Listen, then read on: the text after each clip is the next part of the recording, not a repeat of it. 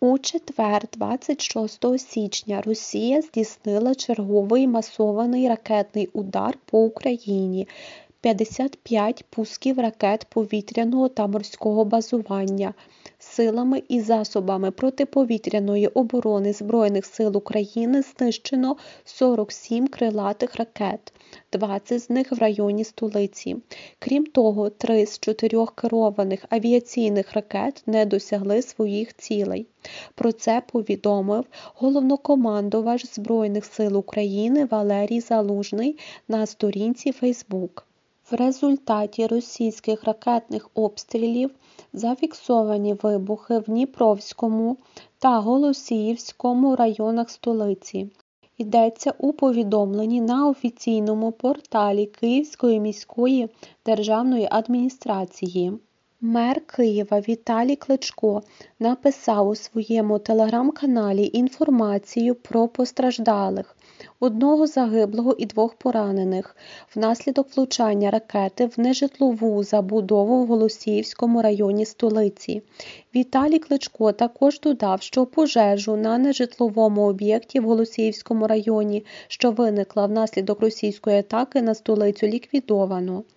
Далі слухайте оперативну інформацію від речника Генерального штабу Збройних сил України Олександра Штупуна на 26 січня 2023 року.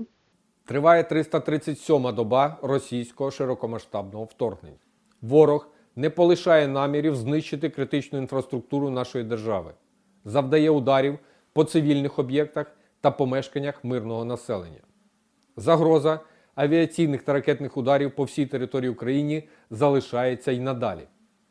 Протягом цієї доби противник завдав 37 авіаційних ударів, 17 з них з використанням БПЛА типу Шахет-136. Усі ці дрони було збито. Окрім того, російські окупанти здійснили 59 пусків ракет, 47 з яких знищено. На жаль, є влучання в цивільні об'єкти є загиблі серед мирних жителів. Також загарбники здійснили 53 обстріли з реактивних систем залпового вогню. Для досягнення раніше заявлених цілей, незважаючи на значні втрати, противник продовжує наступ на Бахмутському та Новопавлівському напрямках. На Лиманському та Авдіївському напрямках ворог вів безуспішні дії з метою покращення тактичного положення. Нарешті напрямків обороняється В той же час обстрілів з мінометів та артилерії зазнали райони населених пунктів Тимоновичі Чернігівської області, Павлівка і Тимофіївка Сумської, а також Стрілеча, Тернова, Стариця, Вовчанські хутори, Колодязне і Новомлинськ на Харківщині. На Куп'янському напрямку противник обстріляв райони населених пунктів Дворічне, Орлянка, Піщане, Берестове і Лозова Харківської області, Стельмахівка Луганської а також Іванівка на Донеччині. На Лиманському напрямку під вогонь з танків та артилерії потрапили Макіївка, Невське, Червонопопівка, Діброва та Кузьмине на Луганщині, а також Ємполівка Донецької області. На Бахмутському напрямку вогневого ураження, зокрема, зазнали Спірне, Білогорівка, Красна Гора, Бахмут, Кліщіївка, Біла Гора, Північне та Нью-Йорк на Донеччині. На Авдіївському напрямку обстріляно Авдіївку, Водяне, Георгіївку і Мар'їнку. На Новопавлівському напрямку вогневого впливу зазнали Вугледар, Велика Новосілка та Времівка Донецької області. На Запорізькому напрямку від артилерійського вогню постраждали райони понад 20 населених пунктів, зокрема Новопіль на Донеччині, а також Червоне, Гуляйполе, Залізничне. Мала Токмачка, Новоданилівка, Оріхів і Степове Запорізької області. На Херсонському напрямку окупанти знову обстріляли з артилерії передмістя та сам Херсон. Тривають контррозвідувальні заходи в окремих тимчасово захоплених населених пунктах Херсонської області. Авіація Сил оборони протягом доби завдала 8 ударів по районах зосередження особового складу, озброєння та військової техніки противника, а також удар по позиції зенітно-ракетного комплексу ворога. Крім того, протягом доби наші захисники збили три розвідувальних БПЛА окупантів. Підрозділ ракетних військ і артилерії Сил оборони України За добу уразили три пункти управління, район зосередження живої сили противника, район зосередження артилерії та два інших важливих військових об'єкта загарбників. Вірте у Збройні Сили! Разом переможемо! Слава Україні! Нова зустріч у форматі Рамштайн відбудеться 14 лютого. Йдеться у повідомленні на сайті НАТО. Це буде дев'ята зустріч контактної групи з питань оборони України у штаб-квартирі НАТО. Раніше про зустріч у лютому повідомляв міністр оборони України Олексій Резніков, акцентуючи, що з кожною такою зустрічю бачить, як зростає довіра наших партнерів до України. Крім того, 20 січня на американській військовій базі Рамштайн у Німеччині відбулося восьме засідання контактної групи з питань оборони України. Учасники погодилися надати Києву військову техніку на мільярди доларів, включаючи бронетехніку і боєприпаси, необхідні для відсічі російських військ. Про це повідомляє Радіо Свобода. У Білому домі повідомили, коли українські військові розпочнуть навчання на танках М1 Ебремс. Навчання українців на танках Ебремс почнеться вже за кілька тижнів. Про це заявив речник Ради національної безпеки Сполучених Штатів Джон Кірбі. Водночас сам процес такого навчання може тривати кілька місяців, відзначив речник. Він додав, що танки Ебремс допоможуть Україні ефективно воювати на відкритій місцевості, захищати свій суверенітет і свою територію, а також відвоювати захоплені території. Підполковник, експерт з бронетанкової техніки Микола Саламаха розповів, Наразі нагальною проблемою стало остаточне звільнення території України від загарбників. Для того щоб звільнити територію України від загарбників, нам необхідно створити як е, мінімум два наступальних угрупування приблизно по 5-7 механізованих чи мотопіхотних бригад. От е, для створення цих бригад нам потрібно багато бронетанкової техніки, багато артилерії. Е, Кількість десь приблизно місяць тому назад в своєму інтерв'ю озву- озвучив командувач збройними силами України Валерій Федорович Залужний. Було озвучено, що нам необхідно для формування нових бригад от, е, 300 танків. Е, Близько 700 е, бойових машин піхоти і порядка п'яти сотень артилерійських систем. От, власне кажучи, е, для того, щоб перейти в наступ десь весною, нам потрібно близько 2-3 місяців на підготовку особового складу на отримання цих машин, на проведення бойового злагодження підрозділів і частин. Ну а далі от, ми будемо втілювати в життя ті плани, які призведуть до е, знищення ворога на території України. Е, Одна військова частина буде комплектуватися одним видом танків. Е, Власне кажучи, під час підготовки, під час бойового злагодження, це не буде впливати на виконання поставлених завдань в подальшому. Але є проблеми е, технічного забезпечення, тилового забезпечення, те, що ми зараз називаємо логістикою. Ось тут будуть виникати проблеми. Чому тому, що ми зараз, власне кажучи, експлуатуємо е, три лінійки танків: це танки типу Т-64 БВ, це танки типу Т-80Б, Т-80 БВМ. От, і це танки лінійки типу Т-72. Це все радянські танки, але це три різних виробника. І, власне кажучи, ми, змушені їх розділяти окремо по частинах.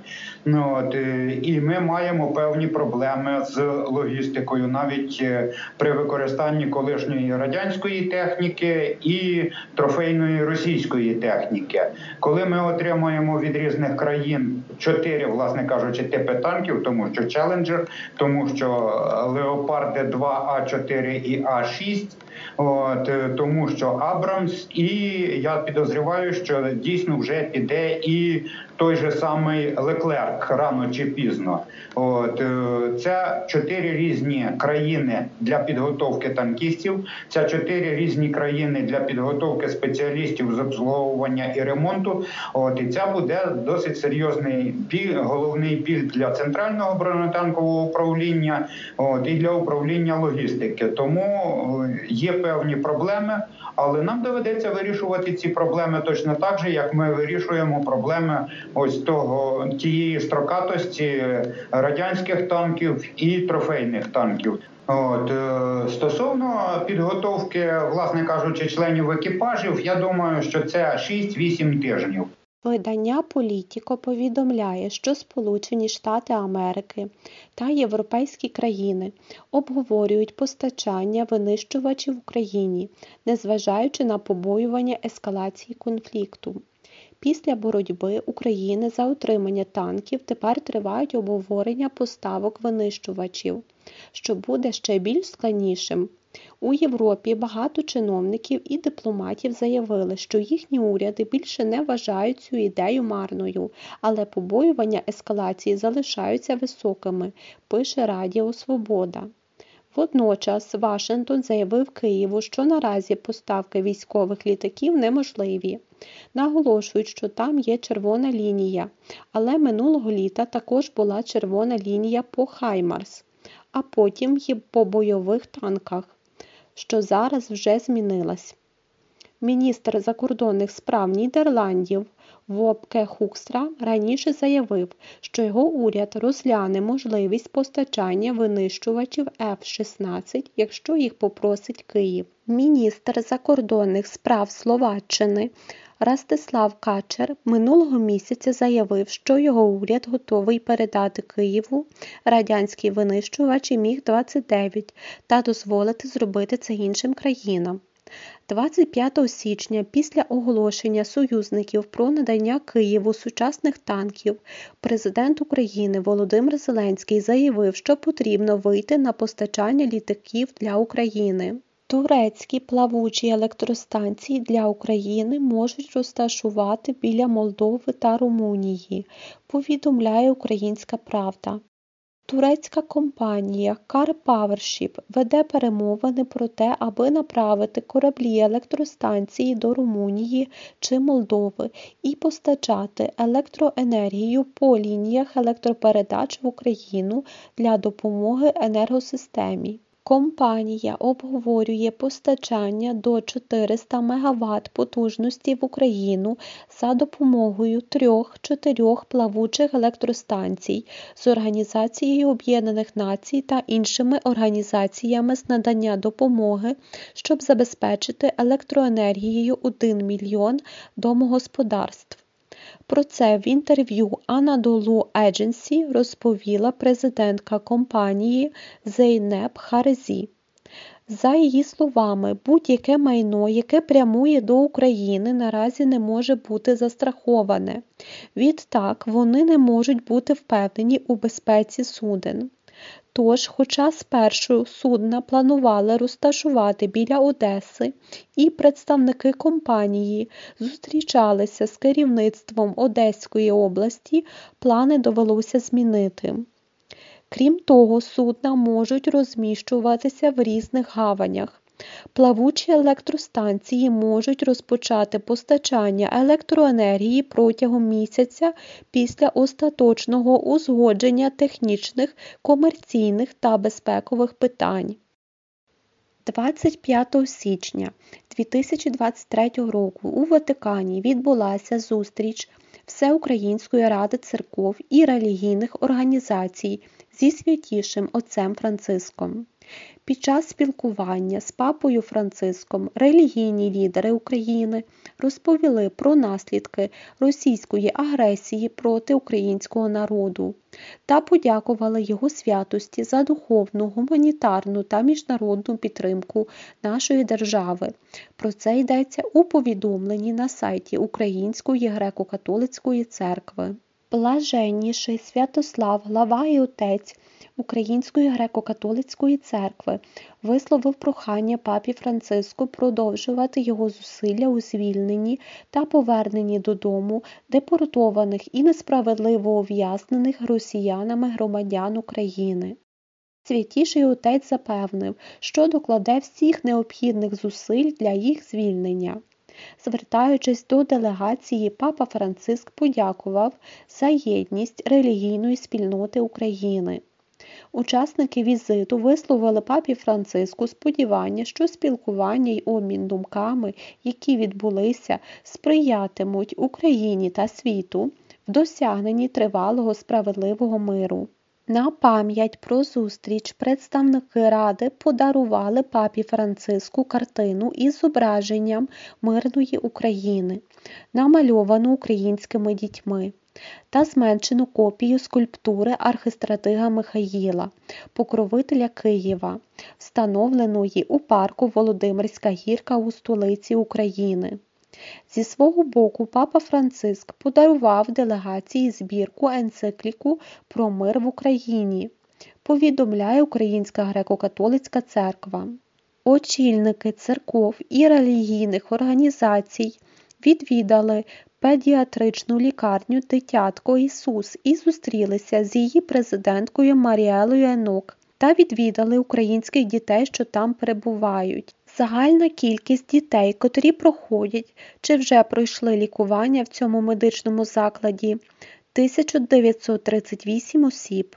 На жаль, їхні рани є не лише фізичними, але й найперше душевними, тому ваша місія надзвичайно важлива, наголосила очільниця лікарні. Українська делегація також зустрілася із державним секретарем Ватикану кардиналом П'єтро Пароліном та секретарем у справах відносин Святого Престолу з державами архієпископом Полом Річардом Галагером. На завершення слухайте вечірнє звернення президента України Володимира Зеленського.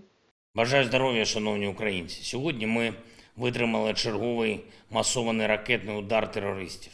Удар, який повністю підтверджує все те, про що ми говорили з партнерами і вчора, і від початку нашого дипломатичного марафону. Це зло, цю російську агресію можна і треба зупиняти тільки адекватною зброєю. Ніщо інше держава-терорист не зрозуміє. Зброєю на полі бою, зброєю, яка дає захист нашому небу, новими санкціями проти Росії, тобто політичною і економічною зброєю та зброєю юридичною. Треба працювати ще активніше для створення трибуналу щодо злочину агресії Росії проти України і для компенсації всіх збитків, завданих цією війною за рахунок російських активів.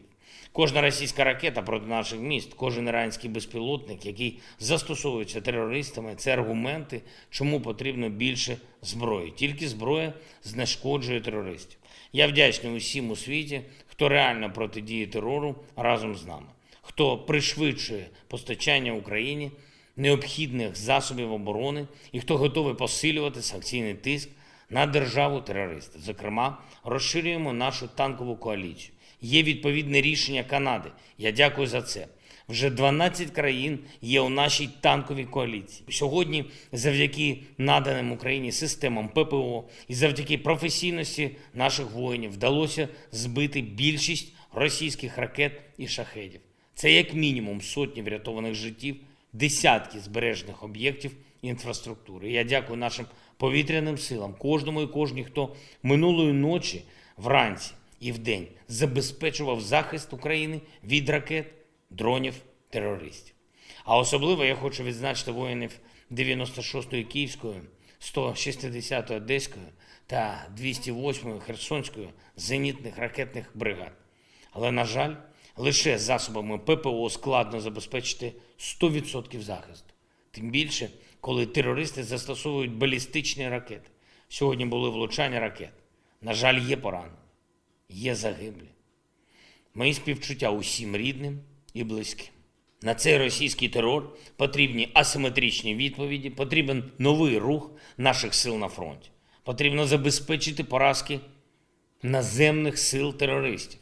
Щоб там не планували російські окупанти, наша підготовка має бути міцнішою. Говоримо про це з партнерами. Обговорюємо це на засіданнях ставки. Сьогодні було саме таке засідання.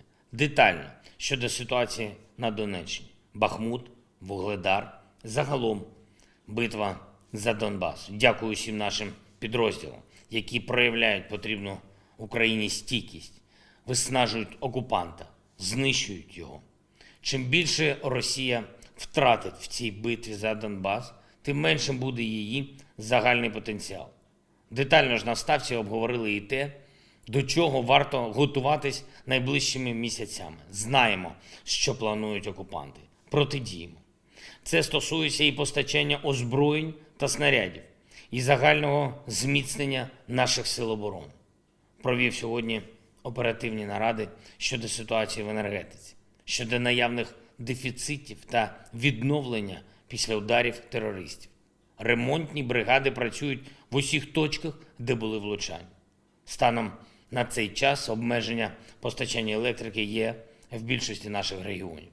Найскладніша ситуація в Одеській області, на Львівщині, у Вінницькій, у Київській, Сумській та Полтавській областях. Енергетики, комунальники та усі, хто залучений до стабілізації енергосистеми, робитимуть все необхідне, щоб відновити генерацію і технічні можливості постачання. Я дякую усім, хто займається цією роботою. Я дякую також усім у світі, хто допоміг і допомагає Україні енергетичним обладнанням. Кожній країні, кожній компанії, кожній людині, тим мільйонам наших друзів, хто через United 24 або через інші інструменти підтримки доводить, що російський терор повинен програти.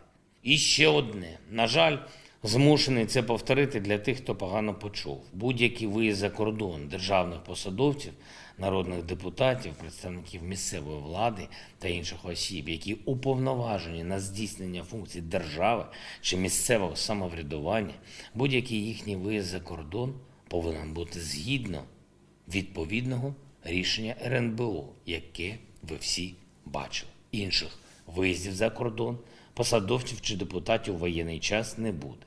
Я думаю, це справедливо. Я дякую всім, хто воює за Україну. Я дякую всім, хто працює заради нашої держави і суспільства. Вічна пам'ять кожному і кожній, чиє життя забрали російські терористи. Росія буде відповідати за терор. Слава Україні! Марія Галащук для СБС українською.